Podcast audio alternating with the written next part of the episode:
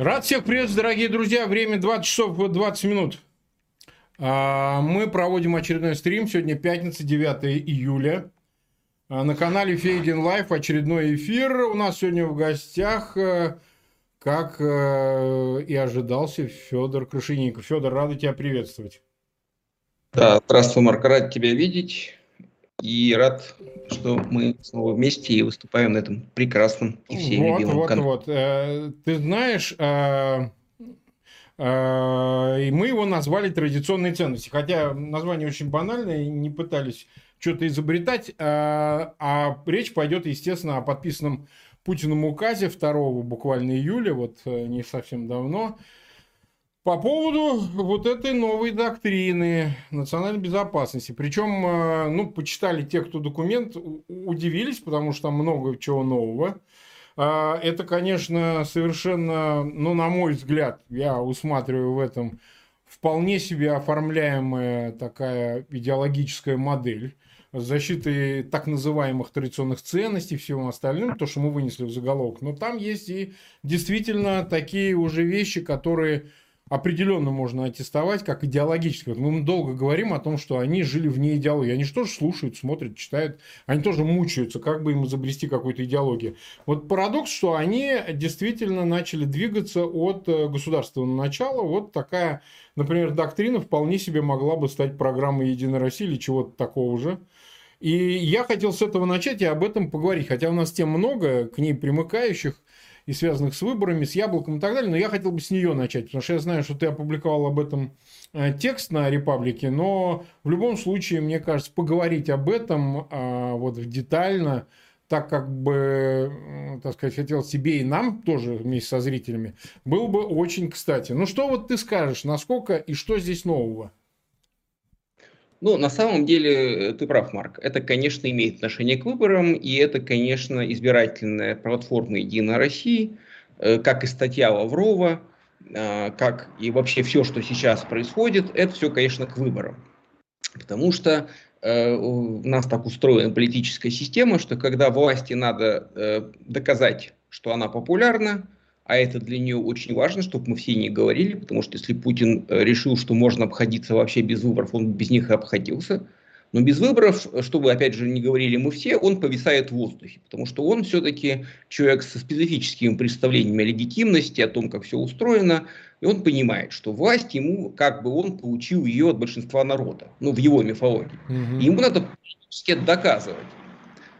И он это доказывает как может. Соответственно, вот сейчас будут выборы в Госдуму, и надо получить как можно больше голосов. Ситуация тяжелая, надо мобилизовать электорат. То есть понятно, что есть э, люди, люди, которых притащат за шквартник, есть те, чьи голоса просто нарисуют в этих в электоральных султанатах, есть, э, конечно, там какие-то еще варианты, но есть и ядерный электорат, который им нужен. То есть у них есть ядерный электорат. Я всегда про это говорю, и не надо себя обманывать, что у Путина нет электората. Конечно, он есть. И это вполне себе э, значимое количество людей, я думаю, процентов 30, может быть, 25-30, которые действительно за Путина, и они хотели бы за него голосовать, но их надо постоянно под, поддерживать, них это желание, то есть как-то им потакать их настроением, их вот этим вот мракобесию, которую они в них разжигают. То есть это такая, знаешь, совместная игра. То есть э, Путин усиливает мракобесие, публика все это жрет, э, да, дает ему, конечно, да. Да, дает ему, он, значит, э, он же считает, что получен запрос на еще большее мракобесие, еще подкручивает, и вот так они, значит, и докатились до жизни такой. Э, на самом деле, с одной стороны, конечно, из этой доктрины ничего не следует, потому что та доктрина, которая была до 2014 года, в ней ничего про присоединение Крыма, например, не было, а Крым присоединили. Угу. Из чего можно сделать, что вообще грош цена этим документам, они вообще ничего не определяют. Такие документы, это в каких-то, допустим, других странах принимается программа там на 20 лет вперед, а в Китае, может, и на 100. И вот они по ней живут. В России все не так. Я как-то, так сказать, вблизи наблюдал Э, перипетии там планирования Свердловской области, и там, допустим, было все просто. При одном губернаторе они там планировали до 20-25 года, губернатор сменился, все это выбросили на помойку, вообще даже забыли, что существовали какие-то программы, и через некоторое время приняли новые программы уже под нового губернатора с новыми датами, э, и понятно, что это вообще, и, и, и конечно же, никто ничего не выполнил. Поэтому, конечно, стратегия не будет жить долго, она нужна сейчас, чтобы ей размахивать перед выборами, и по сути это очень расширенный такой темник для агитаторов и пропагандистов, чтобы они, значит, вот его прочитали э, и по нему чесали дальше. Ну и, конечно, это такая программа партии вот этих вот силовиков сумасшедших, которые у нас правящие, они же у нас обсадили все партийные списки, которые идут в Думу, э, как уже посчитали люди, что в новой Думе будет еще больше всякой вот этой чекистской публики. Э, это их вот то, с чем они идут в Думу. То есть потом они вот это вот э, бредни все будут в виде законов принимать. Собственно, в этом смысле, конечно, полезно всем почитать этот документ. И я всех настоятельно призываю не только слушать наши веселые пересказы, но и, в общем-то, и почитать его ну, да. самостоятельно. Тут я процитирую сам себя, что когда ты постоянно слушаешь, как условный Виктор Шендерович что-нибудь э, очень весело обсмеивает, тебе начинает казаться, что ну ха-ха-ха, конечно, ну, наверное, он просто немножко перегибает палку, ну, как бы, жанр такой, да, ну, вот там, Маркс Федор остроумно что-то значит, похихикать, перегнули палку, а на самом деле, конечно, не так страшно. Нет, вы почитайте сами и поймите, что как как-то это не стебай, а в реальности гораздо страшнее, потому что это вовсе не шутка, это на полном серьезе все там написано. Э, и от этого, конечно, немножко становится не по себе. Потому что, э, ну, опять же, повторю свою метафору, это все похоже на то, что сгенерировано какой-то нейросетью. Вот взяли нейросеть, загрузили туда э, там какие-то все безумные колонки там за все 90-е годы обиженных э, советских, там ностальгирующих каких-то безумных шовинистов и кто там еще был, угу. и нейросеть покрутила, покрутила и родила вот такой текст. И вот мы его читаем, да. Э, что там, так сказать, из такого, из самого, пожалуй, интересного? Ну, да. Ну, во-первых, это, конечно, выход за пределы жанра. Потому что стратегия национальной безопасности, как я понимаю, это вполне утилитарный документ, который должен всяким разным государственным организациям указать вообще, что будет, как действовать. А точно так же, как во время правки Конституции они наставляли в Конституцию всякой билиберды, которые там вообще не в том, в, там точно не должно быть, потому что все обычные идеологические лозунги содержатся в преамбуле, как мы знаем, да, ты вот юрист, да. и ты знаешь. Обычно, когда люди хотят что-нибудь написать про Бога, про нацию, про какие-нибудь абстрактные понятия, это все запихивается в преамбул, где да. много напыщенных фраз, а вообще Конституция про другое, как устроена власть. Но так как у нас преамбулу нельзя менять без референдума, а хотелось, они взяли и насовали вот этих всех лозунгов туда, где их вообще быть не должно. И там в раздел местное самоуправление какую-то ерунды они написали, ну что очень хотелось. Вот та же самая стратегия национальной безопасности. По сути, это набор э, каких-то лозунгов и кричалок, э, которые вообще абсолютно там не место в этом документе, как ты правильно сказал, да, по сути, это какой-то идеологический документ. Ну, да. И очень изложили вот это с помощью своей нейросети, э, взаимоисключающую какую-то идеологию, которую вот они а, считают правильной. Серьезно, серьезно обсуждать все эти сказки про, про самопожертвование, служение Отечеству, значит, и бескорыстие, там, и народосбережение, и в то же время, чтобы народ богател, это все, конечно, очень смешно, потому что а, тут одно из двух. Или э, все, все ради государства пойти на смерть за царя и Отечества, или жить богато и спокойно и достойно, потому что совместно эти вещи как-то обычно не работают. Да? Но у них нету никакой концепции, они же никуда не идут и никуда не ведут. Им нужно прямо сейчас, повторюсь, впрыснуть в свой электорат какую-то дозу очередной вот этой дури, Э, им нужно сейчас объяснить э, пропагандистам, о чем надо говорить с утра до вечера. Ну вот ради этого все решено. Конечно, повторюсь, скорее всего, ничего в практическом смысле нам это не даст, ну кроме э, новых плохих законов. Но в целом, конечно, те тексты, которые рождает наша власть последние месяцы, они, конечно, производят крайне тягостное впечатление. Знаешь, я как-то помню, читал большую книгу про китайскую культурную революцию, там очень интересно было, что как умные люди пони, пон, э, начали понимать, что что-то происходит очень плохое э, в стране, вышла какая-то, значит, очень, с которой началась вся культурная улица, передавиться в газете в противной Женьминь Жибау, и, значит, знающие люди, прочитав ее, пришли в ужас, потому что вообще, как бы, партийная газета славилась очень выверенными колонками, хорошо написанными, значит, грамотными, безошибочно, ну, все проверено. А тут была какая-то полная, э, каких-то, ну, плохо отредактированная э, статья, с кучей ошибок фактических и прочих. И, в общем, знающие люди пришли в ужас, что куда мы катимся, если вот у нас в главной партийной газете такую ерунду стали печатать. Скоро они поняли, куда они катятся, потому как, значит, э, со страной начало происходить много всего плохого. И вот, к сожалению, э, произведение нашего министра иностранных дел, вот эта стратегия национальной безопасности, да. это знает творчество каких-то сумасшедших хунвейбинов какие-то, знаете, Дензебала, то есть вот взять и намалевать там что-нибудь, смерть американскому империализму, там, долой, там что-нибудь еще. Вот на таком уровне у нас мыслят, значит, наши отцы Отечества, да? Э, там, конечно, содержатся очень смешные вещи, что надо вкладывать деньги в художественные произведения, воспевающие там что-нибудь.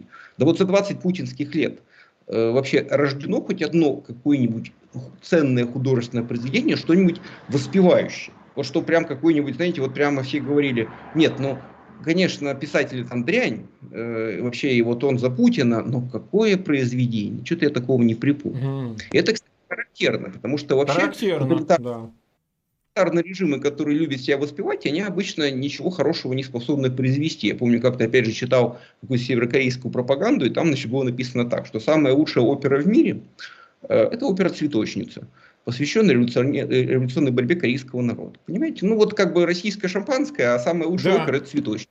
Да, шампанское. Ну, вот, Конечно, в сталинское время там ну, есть такое мнение, что там было произведено какое-то количество шедевров, но по поводу каждого из них можно долго, так сказать, спорить, начиная они, с они все практически вопреки были произведены. Вот любой, да, возьми они... от мастера до Маргариты до доктора Живаго, который он начал писать, то все произведение, да. Платонов, э, Платонов Зощенко, Ахматова, они все писали. Вот из того официоза, который, кроме, опять же, Тихого Дона, по поводу которого есть очень много да. интересных теорий, взялся. Да что, Крюков э, написал, что там все однозначно. Я, я, там долгая дискуссия, надо позвать скорее вот этого э, профессора, который все это разоблачил. Главная проблема состоит в том, что из всего вот этого навороченного за советские годы советской классики, честно сказать, ничего не выжило. И то, что многие люди пожилые ностальгируют и говорят, ой, какое в советское время было э, там музыка, ой, какое в советское время. Я как-то ради интереса начал смотреть зачем-то э, песни там года 79, 78, а вы посмотрите ради интереса. По большому счету там хороших песен ничуть не больше, чем сейчас. То есть там на всю эту программу, а, в лучшем случае, две-три песни, которые ты думаешь, да-да, вот эта песня хорошая, и может даже ее до сих пор поют. А все остальное это какой-то лютейший трэш и чушь, который вообще даже тогда тошно было слушать. Там мы поедем строить БАМ какой-нибудь, там вот да, это да, вот вся белиберда про партию, спасибо вам за ваш высокий подвиг, товарищ генеральный секретарь, и прочий срам, который даже тогда у людей вызывал тошноту. Там ведь было как, сначала шел блок идеологических песен. Да, а потом про свободнее, да потом, значит, и под конец уже что-нибудь про любовь, и там уже были, проскакивали на какие-то хорошие песни, потому что, ну, надо было людям иногда что-то и э, потанцевать под что-то и спеть что-нибудь за столом. Э, так, за, что такого произвели, какой духовный продукт э, вот на всей этом путинском мракобесии вызрел, я, честно сказать, не вижу. Я думаю, они сами это чувствуют, и, и они все думают, что, ну, наверное, надо просто еще больше денег э, выделить под это дело, думает Путин. А его окружение, конечно, думает по-другому, что надо да, просто Путину украсть. больше денег. Какой-нибудь Никита Сергеевич Михалков там, наверное, просто поглаживают усы сейчас от восторга, сколько же ему отвалят баблище, чтобы он снял еще какие-нибудь там э, дерьмовые фильмы на, на тему величайшего э, там подвига, не знаю, чего-нибудь, да, что-нибудь про войну, про еще про что-нибудь про чекистов героических, что там еще можно снимать. И про войну, и Но про вот... чекистов одновременно, тоже синергия. Э, да, это прям идеальный вариант, как чекисты победили Гитлера вопреки... Конечно, именно они, именно они победили. американцам, англичанам и французам, которые, в общем, только делали, что им помогать. Э, Все к тому идет. В общем, э, если мы возвращаемся к этому безобразному тексту, то он, конечно, Э, производит именно такое впечатление, очень унылого, очень душного, очень архаичного, наполненного какими-то глупостями и совершеннейшими. Я, опять же, не буду там, я уже сегодня говорил в другом месте, ну, кратко скажу, что там совершенно отвратительный раздел, посвященный внешней политике, потому что, mm-hmm. собственно, э, внешняя политика Путина это сплошной крах, чтобы он там не говорил, потому что маленькая территориальная экспансия в современном мире никак не может являться признаком хорошей внешней политики. Хорошая внешняя политика – это когда ты доминируешь э, в своем регионе, тебя там все уважают, слушаются, твое мнение там многое значит на международной арене, ты там что-нибудь сказал, и тебя все поддержали. Вот это называется успешная внешняя политика. Много друзей.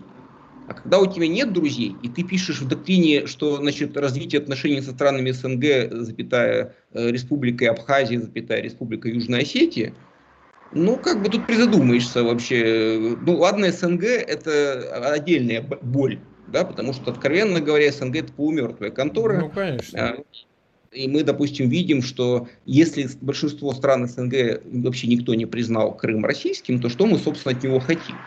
Что и, и тихие, так сказать, э, такие вот э, вещи себе казахи, которые не хотят ссориться с Путиным, потому как э, в их положении очень трудно ссориться с Путиным, потому что у них с одной стороны Китай, с другой стороны Россия, приходится из двух зол выбирать какую-нибудь одну. Да? И, значит, там вечная бурная Киргизия, и Узбекистан с кучей своих проблем, и Таджикистан, у которого сейчас Талибан у ворот. Это мы Короче, отдельно говоря... прямо обсудим, про Талибан прямо отдельно поговорим. Короче, я к тому говорю, что вообще э, СНГ это так себе э, союзники, на которых можно рассчитывать. Я уж про Абхазию и Южную Осетию вообще смешно просто писать даже, мне кажется, эти названия в таком. Вот уж, конечно, они нам помогут. Вот уж как мы тут... Э, кто против нас, если с нами Абхазия и Южная Осетия? Тут уж никто не страшен, да? И там такое, знаете, смешное жонглирование вот этими международными организациями. Мы там будем использовать ООН. Но мы же видим, что не получается использовать ООН. В ООН Россия в стандартном меньшинстве, э, в лучшем для нее случае в, в обществе какой-то малоприятной шантропы, которые, значит, там что-то в своих собственных целях, чтобы напакостить американцам, вместе с ней солидарно голосуют. Но шантропы как бы мало, и шантропа прям совсем неприличная. Там типа Северная Корея, Никарагуа, какая-нибудь еще, ну вот такое. Иран, на весь мир обиженные, значит, ну вот э, такая кучка обиженных.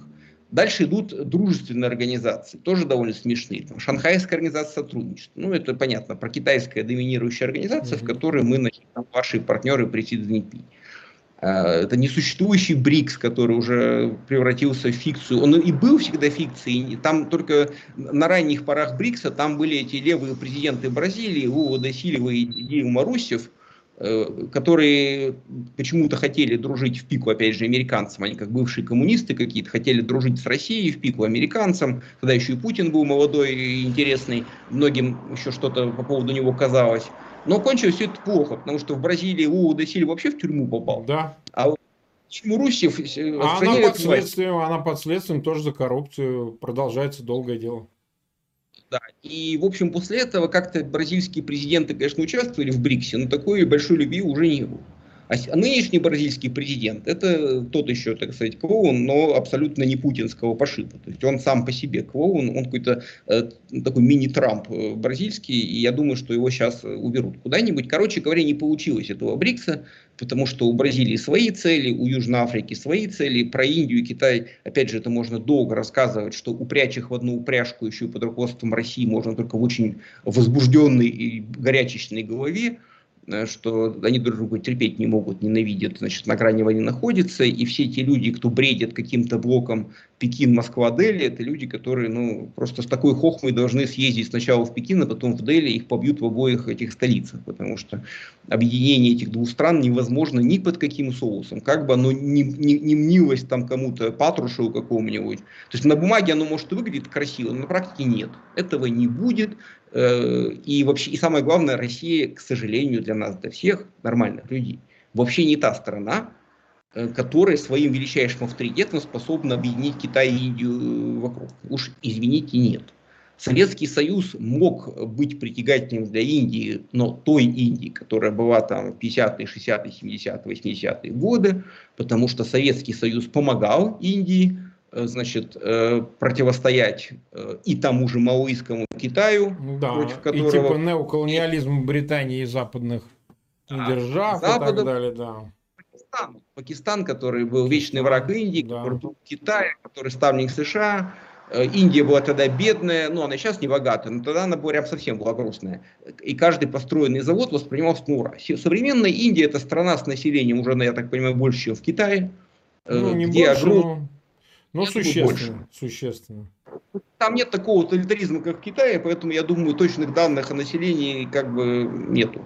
Ну, не важно. Важно, что там огромная экономика, фармапромышленность, э, там огромный IT-сектор, там все что угодно. И огромные бюджеты на войну тратятся, они в космос собираются лететь, и что они там только не делают. И, в общем, Индия это совсем не та страна, что прям вот она... Ядерная держава, ядерная держава. Там все ядерные державы, и Пакистан, и Индия. Но она давно ядерная держава. Но сейчас это вполне динамично развивающаяся страна, самая большая в мире демократия, самая большая в мире федерация. Э, в отличие от Китая, там действительно и выборы проходят, и власть меняется, ну, там со своими проблемами, со своими э, местными там какими-то войнами и безобразиями, и резней по дереву, но тем не менее.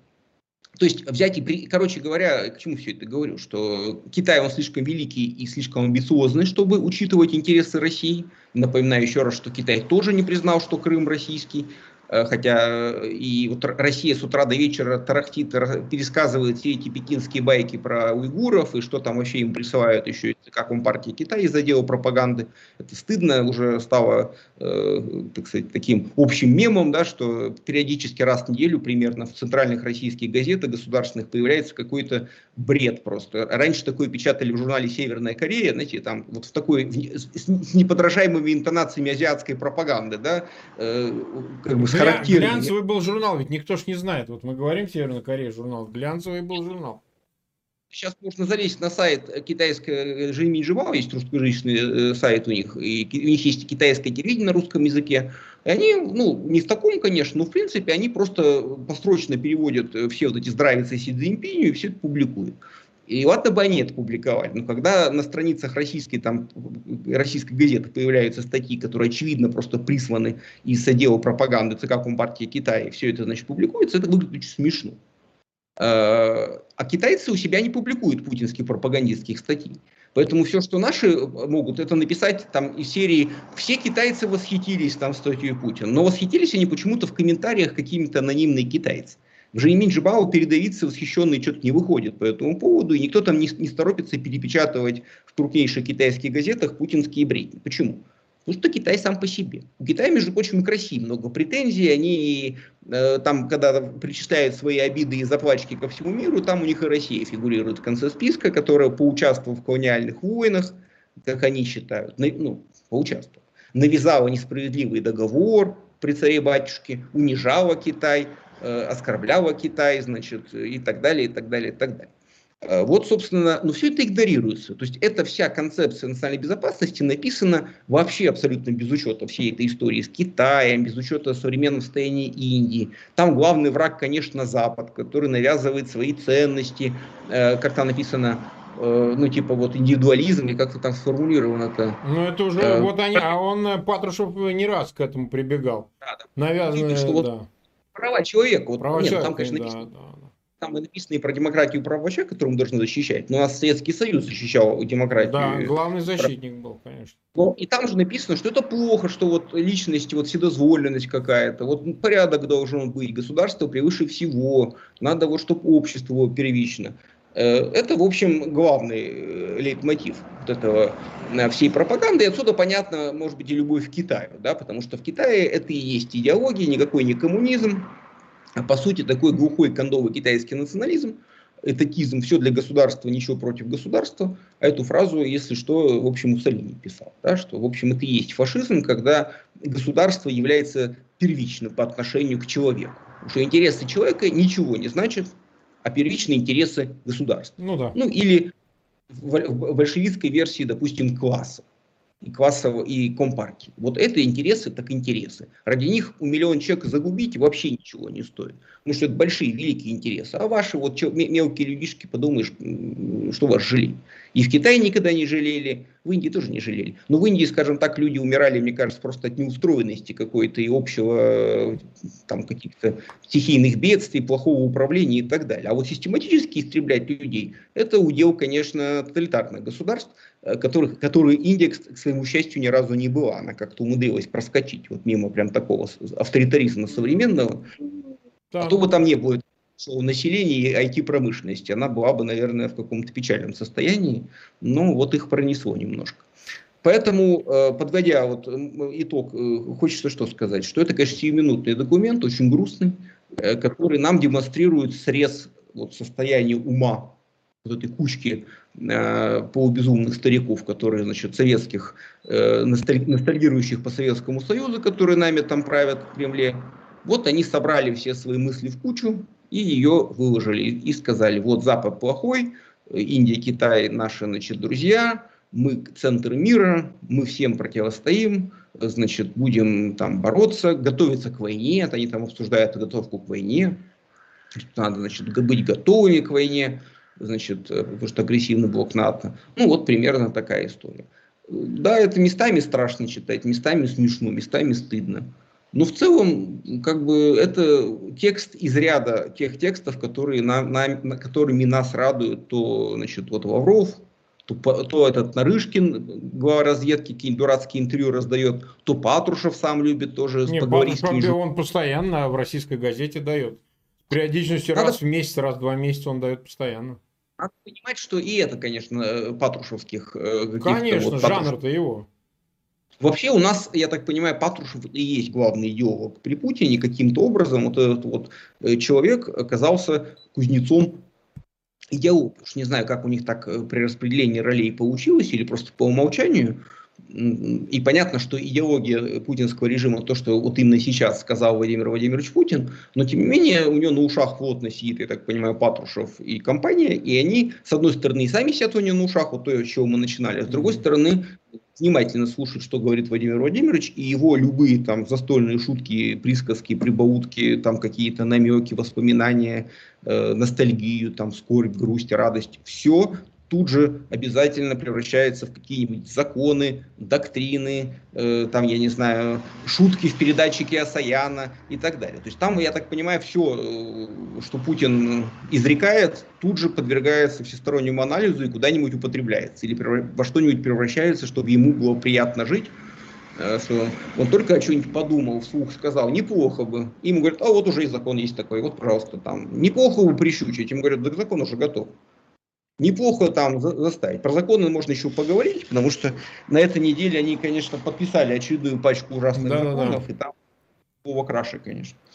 Так, нас смотрит около 8 тысяч человек, больше 2 тысяч лайков поставили. У меня огромная просьба, те, кто присоединился, это почти там около 5000 человек. Я прошу вас, мы всего 29 минут в эфире. А, ссылки на этот эфир, пожалуйста, в своих аккаунтах в социальных сетях и группах размещайте. Это сильно поможет э, количеству зрителей, которые придут посмотреть в прямом эфире. В крайнем случае посмотрят записи. От этого напрямую зависит количество просмотров, а они важны для того, чтобы мы расширяли нашу аудиторию, к чему мы очень сильно стремимся. Ну и, конечно, подписывайтесь на канал. Вот, э, это тоже для нас важно. Сейчас у нас мы приближаемся к 260 тысячам. Нам как раз не хватает около тысячи, так что было бы очень хорошо, если бы те, кто смотрит без подписки, все-таки подписались. Вот продолжая разговор, смотри, а, давай мы вот эту тему важную, поскольку к ней примыкает вопрос национальной безопасности, казалось бы, которым бы надо уделить внимание, позволяет ли эта доктрина делать, вообще непонятно, потому что ситуация в Афганистане предсказуема, клонится к своему, а, скажем так, промежуточному финалу в виде возвращения такого камбэка движение «Талибан», которое занимает уже 70% территории. И я бы сказал, что есть и ухудшающие факторы. Они заключаются в том, что движение «Талибан» уже вышло к границам Таджикистана, и даже на территорию Таджикистана попали военнослужащие правительственных сил афганских, которые вынуждены были под натиском наступающих сил э, талибов, пуштунских племен, которые в основном, да, э, отступить на территорию Таджикистана, что очень является угрожающей истории, потому что, ну, по существу а, возникает некая транстерриториальная экспансия, потому что а, талибы а, маневрируют, э, действительно приехали, два дня находится в Москве политическое крыло движения «Талибан», приехавшее для переговоров, Специально они это делают, э, поскольку действительно Талибан э, организация террористическая, признанная таковой не только в России, но и в ООН. И поэтому они... Э, это старый способ. Многие вот говорят, ну как так встречаются с террористической организацией? Они специально оговаривают, что это некое политическое крыло, которое не занимается, собственно говоря, войной, с которым, собственно, встречается Лавров. Хотя это ну, иезуитская риторика, потому что понятно, что это представители того самого Талибана, с которыми пытаются договориться. И ведь эта вещь не впервой. Действительно, и американцы, собственно, договаривались для того, чтобы вывести свои войска. Ведь не, не только Россия договаривается. Но проблема заключается в том, что американцы сели, улетели, а мы вот здесь остались. И Россия воевала 10 лет с Афганистаном. И получается нахождение американцев, э, Соединенных Штатов, э, сил НАТО на территории Афганистана все эти 20 лет, в общем, ну, до известной степени предохраняли от неизвестного будущего, выразимся так, Россию и ее союзников в Центральной Азии. На твой взгляд, э, насколько, в принципе, это прямой контакт с Талибаном а, дает гарантии безопасности, ну, по меньшей мере того, что, так сказать, силы Талибана – которые имеют поддержку не только среди пуштунов, но и этнических таджиков, и узбеков частично, ну в меньшей, конечно, степени, хазарейцев и так далее, все-таки не ломануться на территории сопредельных с Россией государств, в Центральной Азии прежде всего, под угрозой, конечно, прежде всего Таджикистан. И вообще, какая тактика они себе видят, какую тактику они себе видят, учитывая, что у них полыхает, ну, понятно, конфликт незакрытый в Донбассе и вообще с Украиной в широком смысле. Э, есть непонятная ситуация до конца в Закавказье, где, собственно, Карабах перешел под контроль Азербайджана. И теперь еще и новый очаг напряжения вот э, в Центральной Азии. Вот, и, так сказать, это создает массу угроз, а по меньшей мере нагрузку и материальную, и другую. Как это все расценивать в продолжении нашего разговора о доктрине национальной безопасности? Ну, а, конечно, неожиданно поперек доктрины все это идет, и я так понимаю, в доктрине про это ничего ну, нет. конечно. А, ну, во-первых, начнем сначала, что, конечно, есть не так много на Земле стран, у которых э, все плохо. Да. Э, Афганистан, как ни странно, до какого-то времени был вполне благополучной страной, благопристойной, все у них было неплохо. И, и она, кстати, всегда дружила, ну, с Россией она не успела дружить, а вот с Советским Союзом они дружили, почему это было странно, у них было королевство с королем, да. очень прилично, кстати говоря, человеком, э, вполне уважаемым, не так давно помер, э, дожил 97 лет, жил в Италии после бегства, потом его, значит, с ним дружил Советский Союз, помогал королевству, потому что это было вполне себе благопристойное, тихое, хорошее, доброе королевство, которое никому ничего не угрожало. А потом короля свергли, там был принц, этот Мухаммед Дауд, э, какой-то из королевской семьи, тоже при нем еще как-то все туда не шло, у них там была и вполне налаженная жизнь. Я всегда люблю это приводить пример, что меня поразило, что в 60-е 70-е годы хиппи из Европы на автобусах ехали в Индию вот через, через Турцию, через Иран и через Афганистан. Mm-hmm. И ничего с ними не изменилось. Что в Турции была светская, значит, ну, она и сейчас через нее теоретически можно проехать. В Иране был шах, и, в общем, как-то все было довольно спокойно. В Афганистане был просто какой-то король, и вот они спокойно ехали по дорогам в Индию и покупали на остановках там еду у местных людей, и никто в них не стрелял, в заложники не брал, потому что была спокойная, тихая, никому страна. Потом она, конечно, с ней стали происходить плохие вещи, э, отчасти под советским влиянием, а отчасти, ну, скорее под косвенным влиянием. Я так понимаю, что там какие-то афганские люди, наслушавшись московской пропаганды, решили строить коммунизм, да. даже не спросив разрешения Советского Союза. Потому что Советский Союз, как я понимаю, вполне устраивал и тот режим, который там был до революции. К тому времени Советский Союз уже не чувствовал себя настолько э, мощно, чтобы лезть еще и туда. А пришлось. А пришлось. Потому что авантюризм вот этих афганских руководителей, которые начали строить социализм ускоренными темпами на свой на афганский лад, очень быстро дестабилизировал ситуацию. Началось сопротивление. Значит, сопротивление значит, требовало помощи от Советского Союза.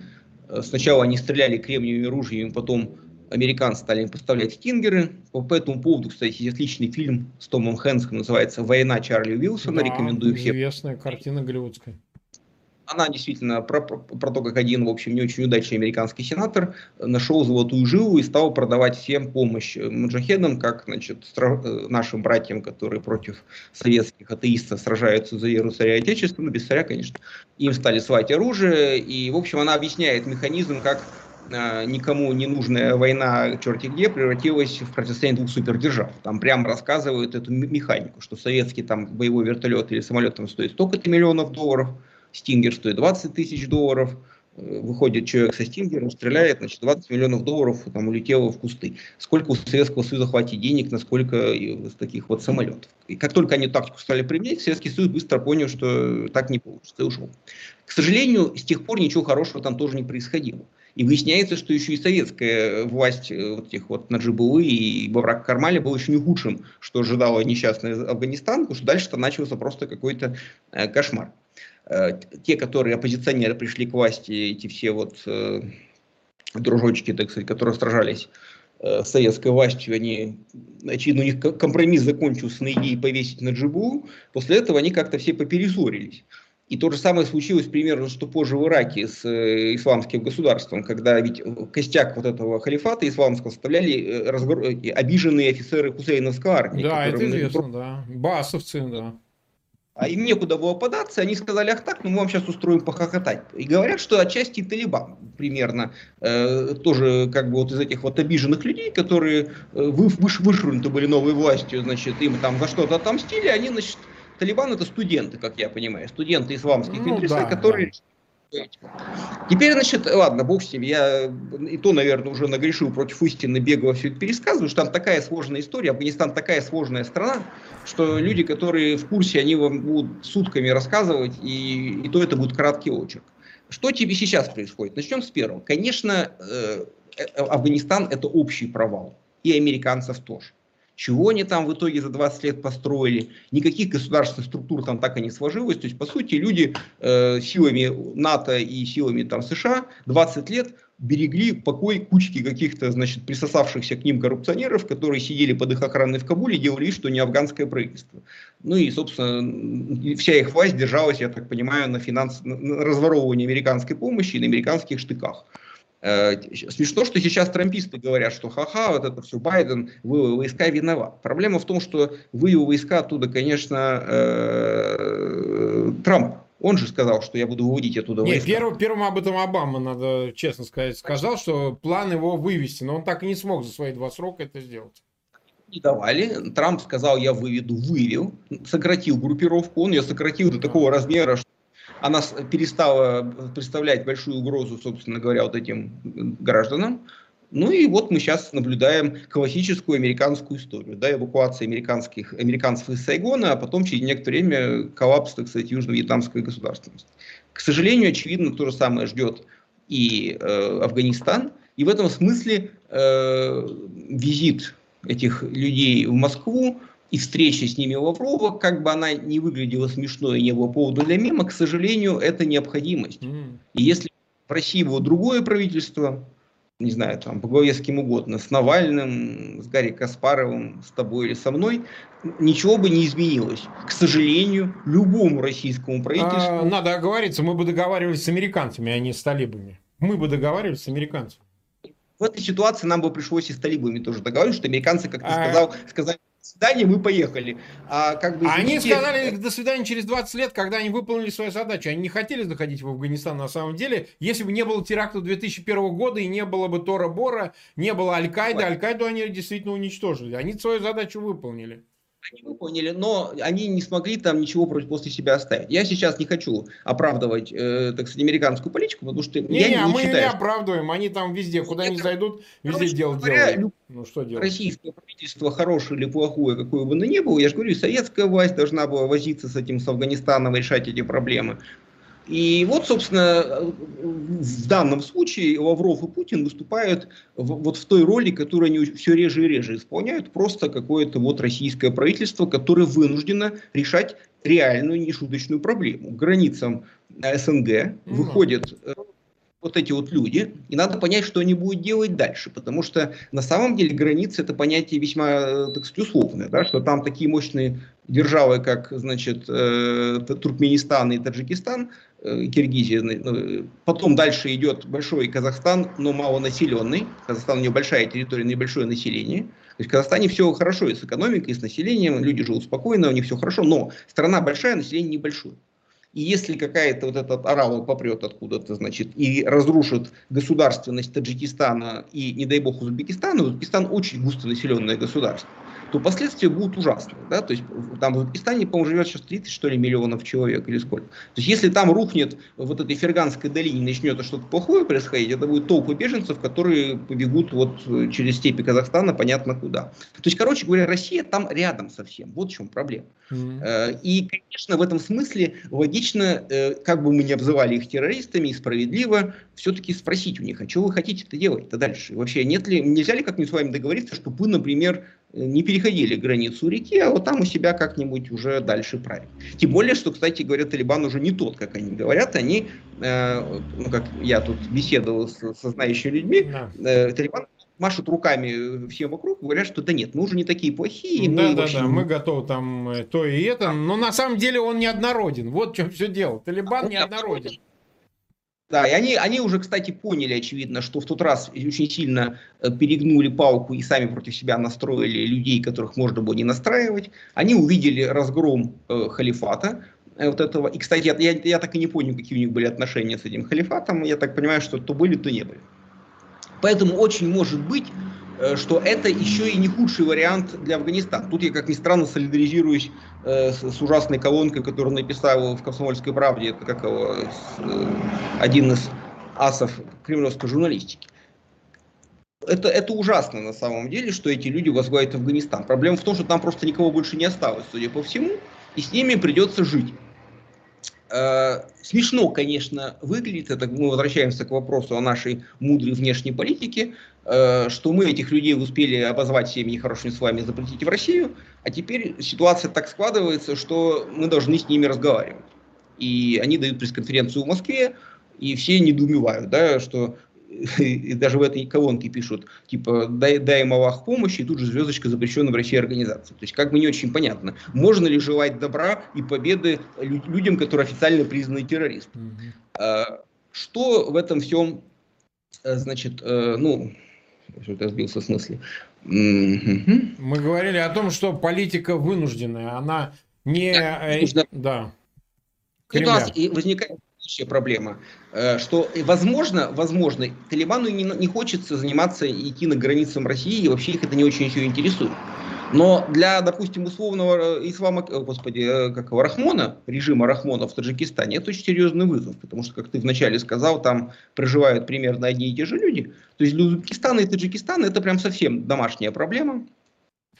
И для тамошних режимов, и для России тоже. Потому что Россия бы, конечно, хотела сохранить э, все как есть, чтобы уж хуже не стало. И что им там пообещали эти граждане странной одежде? О чем они там договорились в Москве? Непонятно.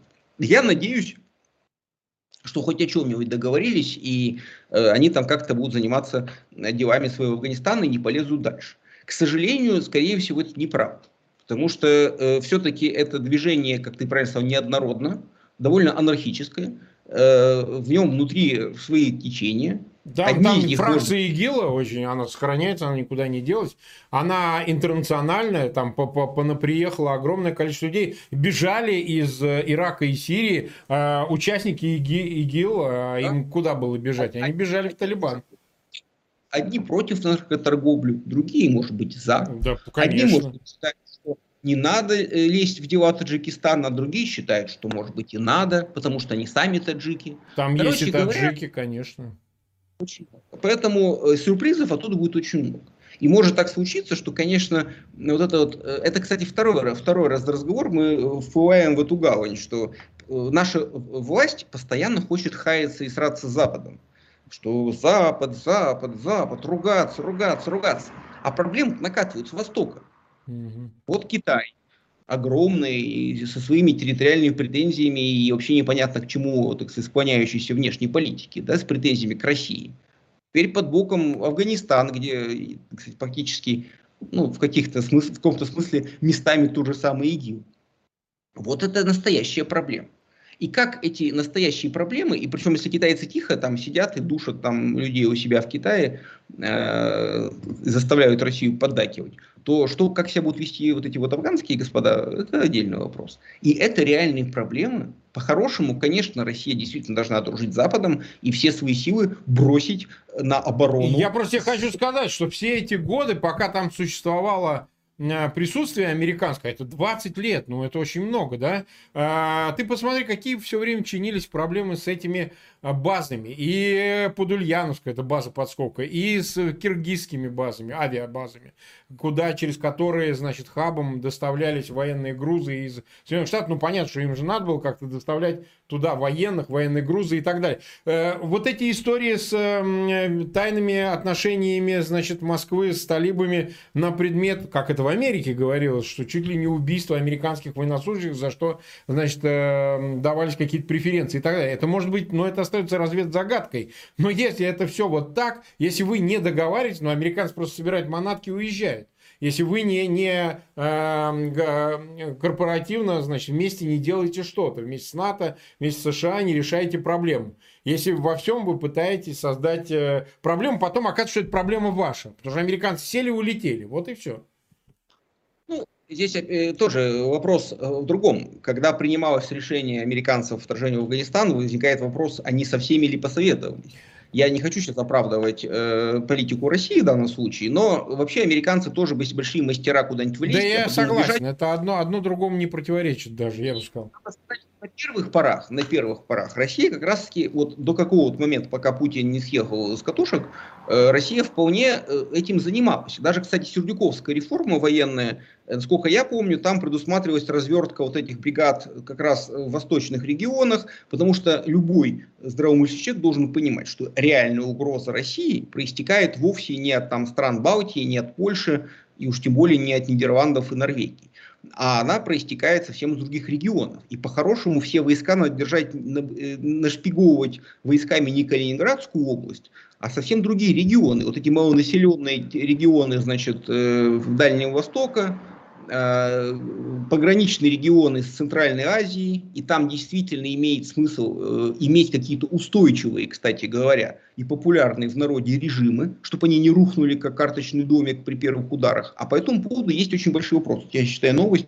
Президент Туркмении назначил своего сына вице-премьером по экономике. Ну, вполне, что нормально, что. Да, но недавно были новости о чудовищной депопуляции Туркменистана, что реальное население Туркменистана за годы независимости на самом деле не выросло, а осталось чуть ли не на уровне 80-х годов. Смотри, а в Таджикистане та же проблема. Рахмон, Мали Рахон а, болен, он болен и пытается оставить власть своему сыну, это известно, да?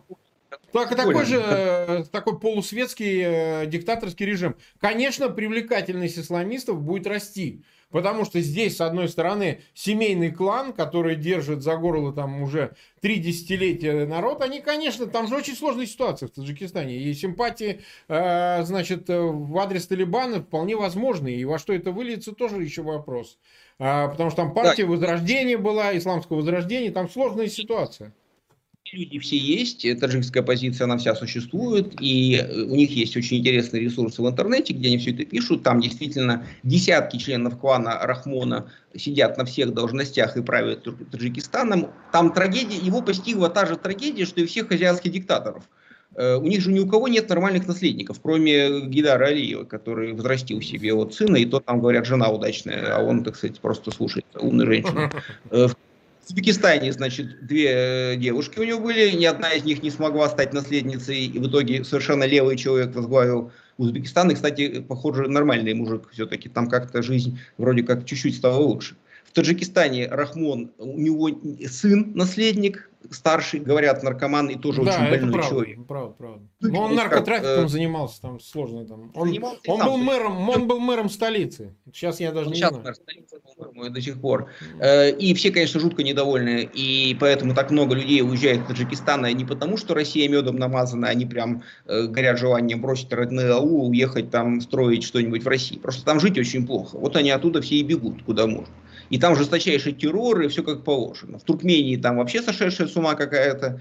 Э, и все эти диктатурки прекрасно э, себя чувствовали, пока им никто не занимался, их никто не трогал. Там в Афганистане американцы держали ситуацию под контролем, э, Россия все устраивает. Сейчас, конечно, близость вот этого анархического кипящего котла с исламизмом, она, конечно, это будет испытание на прочность для всех вот этих режимов Центральной Азии, большой соблазн для обездоленных людей, которые и так живут плохо. Это понятно, что э, жителям больших там городов есть что терять, они не понимают, как это можно, это же варварство. А человека, который живет бедно в нищете и в голодранстве, почему ему это может казаться хуже, чем сейчас? Может, ему кажется, что хуже уже не может быть. Поэтому это, конечно, колоссальный вызов, и России сейчас бы надо переориентироваться, быстренько закончить э, эту срачку с Западом и все-таки заняться обороной с Востока. Потому что это наркотрафик, и, повторюсь, опять же, если рухнут все эти режимы Центральной Азии, поток беженцев, и поток терроризма, и оружия, и террористов, и так далее, и так далее. Этим реально надо заниматься, потому что это реальная угроза России а не то, что нам написали в этой стратегии, не какой-то там культ вседозволенности, западной ценности, ну, да. который, дескать... Это основной враг. Что, если нам что-то угрожают, то вовсе не западные ценности, а как раз вот ценности какого-нибудь движения Талибан, которые они могут прийти насаждать, э, условно говоря, в Оренбург и куда-нибудь, докуда не дойдут еще. Вот этого бы не хотелось на самом деле. Но вот видишь, мы начали с концепции стратегии национальной безопасности, которая про одно, а пришли к выводу, что вообще опасность э, национальная исходит совсем, ну кроме того, что она исходит, конечно, от нашего сумасшедшего руководства, да, конечно. Тянет. И тут я, знаешь, еще хотел сказать, вот я начал сбился как раз, что как-то я читал тоже хорошую статью про обзор внешней политики позднего СССР, и там был очень интересный пример, что э, значит, начался хаос с союзниками, что на одном съезде, на каком-то из предпоследних, там условно 25-м, значит, почетный гость был наш союзник в Африке, этот, президент Сомали Сиад Баре, mm. который наш ставленник. А на следующем съезде уже была социалистическая Эфиопия, а Сиад Баре уже был наш враг. Как бы, то есть вот тут он был друг, и, то есть наш, мы за Сомали, да. а Эфиопия император, значит, черт с ним, империалист, а потом все поменялось, теперь мы за Эфиопию, а Сиат Баре, значит, негодяй. То есть э, это пошло уже какое-то вихляние, то, то да, то нет. Никакой стратегии нет, да есть ситуативное реагирование. Примерно вот, э, собственно, к этому и прикатились сейчас. То есть у нас Талибан все еще запрещена в России, значит, организация террористы ужас-ужас. И сегодня весь день люди писали, что судят там людей за сочувствие террористам, за оправдание террористов. Причем террористами у нас признаются какие-то абсолютно непонятно кто. И в то же самое время официально признанная террористическая организация, по сути, принимается в Москве как ну, будущее правительство Афганистана, ну так отмените эти все дурацкие -то надписи. -то. Что позориться-то писать запрещенное в России? Ну будет оно правительством Афганистана. Куда мы теперь денемся от этого всего?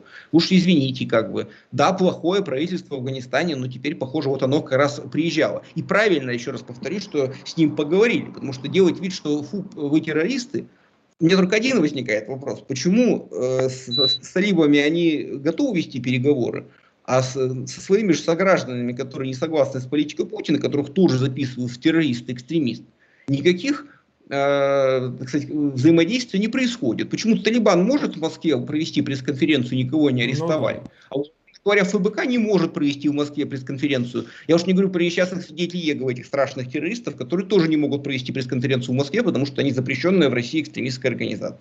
Вот, причем запрещенные по-серьезному, а не как эти э, добряки из Талибана, которые, ну, запрещенные, а почему бы, собственно, мы не приехать в Москву, например. Ну, вот да. Хаос и бардак во внешней политике, как все перепуталось. И очень хочется надеяться, что это когда-нибудь закончится, но я боюсь, что к тому времени, когда это закончится, узлы будут затянуты так туго, что будущему руководству России придется расслевывать это просто десятилетие, если вообще это можно будет еще расслебать с учетом, как активно Путин закапывает э, нашу, нашу любимую страну в глубокую приглубокую яму вместе со своими прихлебателями. Так, 10 э, тысяч человек, там без малого, э, без там, 90 человек нас смотрят, 3174 лайка. Мы 55 минут в эфире. У меня огромная просьба к нашим зрителям, тем, кто прибавился, подошло еще 1003 человек. Вот у меня, пожалуйста, к вам огромная просьба. Вы уж это вот уже мы перешли за 10 тысяч, ссылки на этот эфир размещать в своих аккаунтах, в социальных сетях и группах. Ну, а, учитывая, что мы уже как бы подходим ближе к концу, все-таки не могу не спросить тебя, зная, что ты большой сторонник э, прямого участия в выборах посредством э, умного голосования, а, и как бы дискуссия по этому поводу еще продолжается, учитывая то, что происходит в стране, весь этот адище. Но вот смотри, выступил Явлинский, да? Явлинский, причем, да. ну ладно, там от него ожидаемо было. Явлинский ничего нового не сказал, что от него ожидать, что не голосуйте за э, сторонники Навального, не голосуйте за Яблоко. Дальше он заявил, э, что, в общем, это мы не трамвай, не поезд, чтобы такси сели, доехали и так далее. Но все мы прекрасно понимаем, что это прямые установки администрации президента, которые он выполняет. Да, ну просто иллюзий тут питать не надо, поскольку, ты знаешь, появились люди приличные, хорошие, всеми нами с тобой знакомые, уважаемые, которые, ну, вроде бы начали это защищать и говорить, ну, это так надо, это такая тактика, и, и все равно надо голосовать за я. Ну, нет, ну, есть такие люди, я не буду их называть. Да, но ну как же, вот же, мы же пошли на съезд, мы же вот с ними, мы же надо, и вы что, хотите за другие партии голосовать, давайте голосовать за яблоко, и так далее, и так далее, и так далее, и так далее, и так далее. Знаешь, какой самый да. смешной читал? Про... Проголосуйте за яблоко, чтобы наконец избавиться от Явлинского. Я даже такое читал. Значит, э, давайте так. Да. Э, конечно, это э, ужасный договорняк, циничный, жестокий и подлейший вообще договорняк за всю историю яблока. Mm. Потому что они покидали огромное количество людей, которых, с которыми вели переговоры, которые реально могли как-то эффективно выступить и так далее. Более того, даже те люди, которых они сейчас поднимают на щит, например, Льва Шосберга, да. это тоже Потому что где должен идти на выборы Лев Шварцман? Ну, в Пскове, в Пскове, да. Почему же он не в Пскове-то выдвинут депутата? Может быть, потому что он там какое чудо может победить случайно какого-нибудь единоросса. Поэтому его выставляют там, где он не может победить. Может быть, поэтому. То есть и все остальное тоже. Э, ну, Я то есть это благодар... прямое указание администрации президента. Выставляете Шлосберга в другом месте. Э, так сказать, э, Пивоварова они в список вставили, но не на проходное место. Да не Тоже. на проходное, а никто его, ты же понимаешь, его никто не оставит в списке. Ну ты что, он в тюрьме сидит? Но даже они химорический жест сделали, такой полужестик такой, да, в непроходную часть куда-то там воткнули и так далее. Э, я благодарен Явлинскому за это выступление, потому что оно э, лишает меня необходимости спорить с такими людьми. Что я могу сказать? Ну, Явлинский меня попросил никогда не голосовать за яблоко. Что же ну, я да, буду-то да. голосовать-то за яблоко? Ну, не хочет он, не нужен ему мой голос. Ну, не нужен и не надо. То есть, если раньше какие-то люди говорили, там, давайте все за яблоко, ведь это да, объединимся. Да, да. Просто объединяться вокруг человека, который тебя буквально тыкает в тебя вот просто, извините, самой тряпкой в лицо и говорит, не надо со мной, не подходи. Ну, не надо и не надо. Проблема ведь в чем? Что э, никто и не собирался. Это яблоко было всегда проблемой. Почему? Потому что она давно уже провалилась э, ну, вот, очень низко. У него рейтинг там 2-3%. И то, что перед каждыми выборами они раздувались и кричали, вот мы проходим, вот как Рыбаков опять рассказывает, чуть не 10% у нас рейтинг, надо за нас проголосовать. Это все неправда. У них нет никакого рейтинга. Они, они бы и так не прошли в Думу. Но они бы, может быть, собрали чуть больше голосов, которые в итоге при перераспределении итоговых голосов достались той же Единой России. Поэтому, конечно, не надо голосовать за яблоко, но это не отменяет э, простого и понятного, и, собственно, э, механизма э, технического умного голосования, который очень простой. Вот кто в этом округе может пройти, не единорос, за того и голосуем. Если это яблочник, значит яблочник. Нравится ему, не нравится. Кстати говоря, сами яблочники, которые э, по кругам э, сказали нет, нет, нам, мы вот по-другому думаем, за нас, пожалуйста, голосуйте. Да? Если человек провел хорошую кампанию, то почему бы нет? Почему бы не за яблоко? Но если яблочник ничего, кроме срача в интернете с Навальным не делает всю кампанию, и у него рейтинга нет, какой смысл за него голосовать? Тогда придется за кого-то другого голосовать. Может, там какой-нибудь омерзительный справедливорос на брюхе оползал весь округ и э, действительно может, э, так сказать, оползти другую гадину из Единой России. Пусть они потом за кулисами шипят и гадят друг на дружку и жалуются. Э, задача всего этого процесса одна. Не, не достичь какой-то цели в новой Думе. Она будет безобразна. Задача только да, доказать всему миру и э, прежде всего Путину, что он не так популярен, как он о себе думает. Более того, э, уже это большая тема, жалко, что мы в конце на нее вышли, но э, она еще впереди.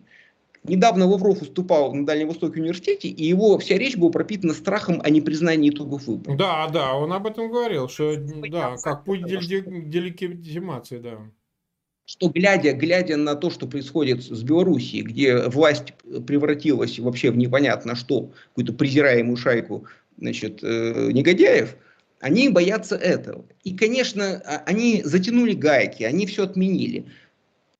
И умное голосование – это способ довести стресс системы до максимума и заставить их уж настолько понаделать каких-нибудь ужасных, страшных глупостей, чтобы на их фоне непризнание выборов в Госдуму стало очевидным.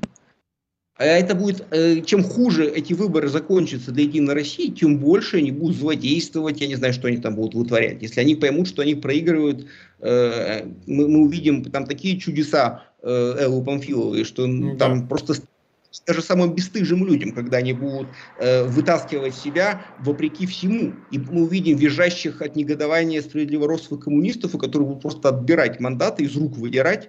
Э, все они будут знать, что они их получили и победили, а у них будут отбирать и говорить, нет, скотина, значит, не положен тебе мандат, отдаем проигравшему единороссу. Вот я хочу это все увидеть, понимаете? И тут вопрос не в том, что мы кто-то из них хороший, а кто-то плохой. Конечно, они плохие. Ну да. Просто нам говорят, что зачем голосовать за сталинистов, значит, и мракобесов, и за ЛДПР, и типа КПРФ. Конечно, зачем? Зачем за них голосовать? Пусть пройдет сталинист и мракобес из Единой России, что ли, так получается. Проблема-то ведь не в том, что они какие-то лучше или худше. Просто проблема в том, что одни сталинисты из мракобеса, они прямо э, идут с портретом Путина, а другие идут э, с какими-то другими портретами, и вот они там между собой какая-то внутривидовая борьба. Я вовсе их не защищаю, они все омерзительны. Ну просто самая большая и мерзкая банда это те, кто Единая Россия и прямо идут из-под Путина. И вот надо сделать все, чтобы они получили как можно меньше. Пусть они потом все снова в этой несчастной думе договорятся, и она будет таким же сборищем э, э, говноедов, как и нынешняя. Пусть. Хуже, мы с этим, к сожалению, ничего не можем поделать, потому что они давно уже живут в параллельной вселенной. Но если мы хотим что-то сделать, вот у нас есть такая цель, что-то сделать, давайте сделаем это. Если мы хотим поднять лапки и сказать, мы просто не хотим к этому касаться, ну это право каждого человека. И я уважаю такое настроение. Просто э, тогда надо просто себе сказать, увы, мы не, мы не, сделали даже все протесты, которые были в 2011 году, в 2012, да, они были неожиданные для всех, не успели подготовить, как в Беларуси вот сейчас, да, было. Но они были все только потому, что действительно тогда Навальный вбросил черновую версию умного голосования. Голосуйте за любую партию, кроме Единой России, а выборы были только по партийным Но, к сожалению, тогда не было этой структуры, и нельзя было всем, вот представь себе, если бы тогда, в 2011 году, было умное голосование, и мы бы все э, для себя решили, все голосуем за справедливую Россию, которая тогда, кстати, не была таким ужасным говном, как э, стал. Потому что ее потом разгромили, когда они увидели, кто там сидит, ее разгромили, превратили... А представьте, если в 2011 году люди не, не разбрасывали свои голоса рандомно, ну вот приходили на участок и тыкали наугад, только не Единая Россия, а мы бы все проголосовали за какую-нибудь одну партию. Возможно, это было бы опрокидывающее голосование. Но тогда наши голоса размазались. И то, а сейчас у нас есть возможность в каждом округе попробовать сделать опрокидывающее голосование.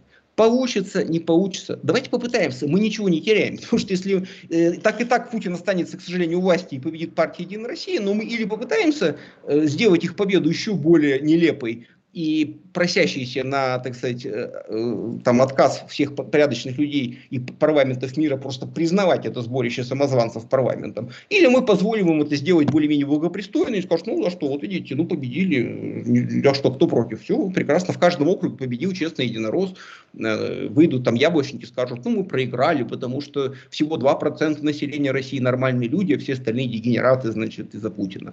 Нет, это неправильно. Поэтому давайте все-таки меньше меньше спорить между собой и меньше выяснять, какое из сортов дерьма значит, э, лучше и вкуснее, а зажмем нос и поймем, что хуже Владимира Владимировича Путина и партии Единая Россия вообще ничего не существует в России. А все остальные, эти КПРФ и Справедливая Россия, это фикции, их просто нет. Это сборище случайных людей, которые объединены только какими-то э, сиюминутными корыстными интересами и, в общем, воспринимать их как какую-то грозную силу, одержимую какими-то идеями, плохими или хорошими, я бы не стал. Это просто декорация, это просто, повторюсь, свою метафору, палка, которую мы суем в колесо. Пусть это будет палка корявая, некрасивая, измазанная чем-то неприятным, даже в руки брать противно. Но если она сможет сломать колесо, вот это безжалостное, катящееся, пусть пусть будет такая палка. Вот моя позиция. Ну что ж, 10 тысяч человек нас смотрит, 3766 лайков нам поставили. Э, у меня огромная просьба, дорогие друзья, Ссылки на этот эфир размещайте в своих аккаунтах в социальных сетях, группах. Пожалуйста, через мессенджеры посылайте. Люди сейчас отдыхают. Э, летом они за городом. Далеко не всегда сидят, смотрят в прямом эфире, смотрят догонку. Напоминаю, также у нас вчера был замечательный эфир с э, Михаилом Олеговичем Фавором, эпидемиологом, доктором медицинских наук. Его тоже смотрите. И у нас ожидаются два на этой неделе, в субботу и воскресенье, замечательных эфира. Завтра мы будем встречаться с Вадимом Лукашевичем, авиаэкспертом, инженером-конструктором. Будем разговаривать быть в связи с апрельской годовщиной, которая прошла гибелью самолета под Смоленском президента Леха Качинского, президента Польши, будет не безинтересная дискуссия. И одновременно в воскресенье будет мой приятель давний, а, придет Евгений Трифонов, историк, публицист. Будем разговаривать как раз об Афганистане. Он специалист именно по истории стран Центральной Азии, и в частности Афганистана. Это будет очень небезынтересно, так что обязательно приходите на эфиры. Ну что, огромное всем спасибо. Федор, и тебе огромное спасибо. Я думаю, что сейчас будут события. Июль такой месяц, который предшествует августу, а в августе всегда острые события в России исторически. Поэтому у нас найдется повод еще раз встретиться и об этом поговорить. Спасибо, друзья, всем огромное. Федор, и тебе огромное спасибо. Всем пока. До свидания.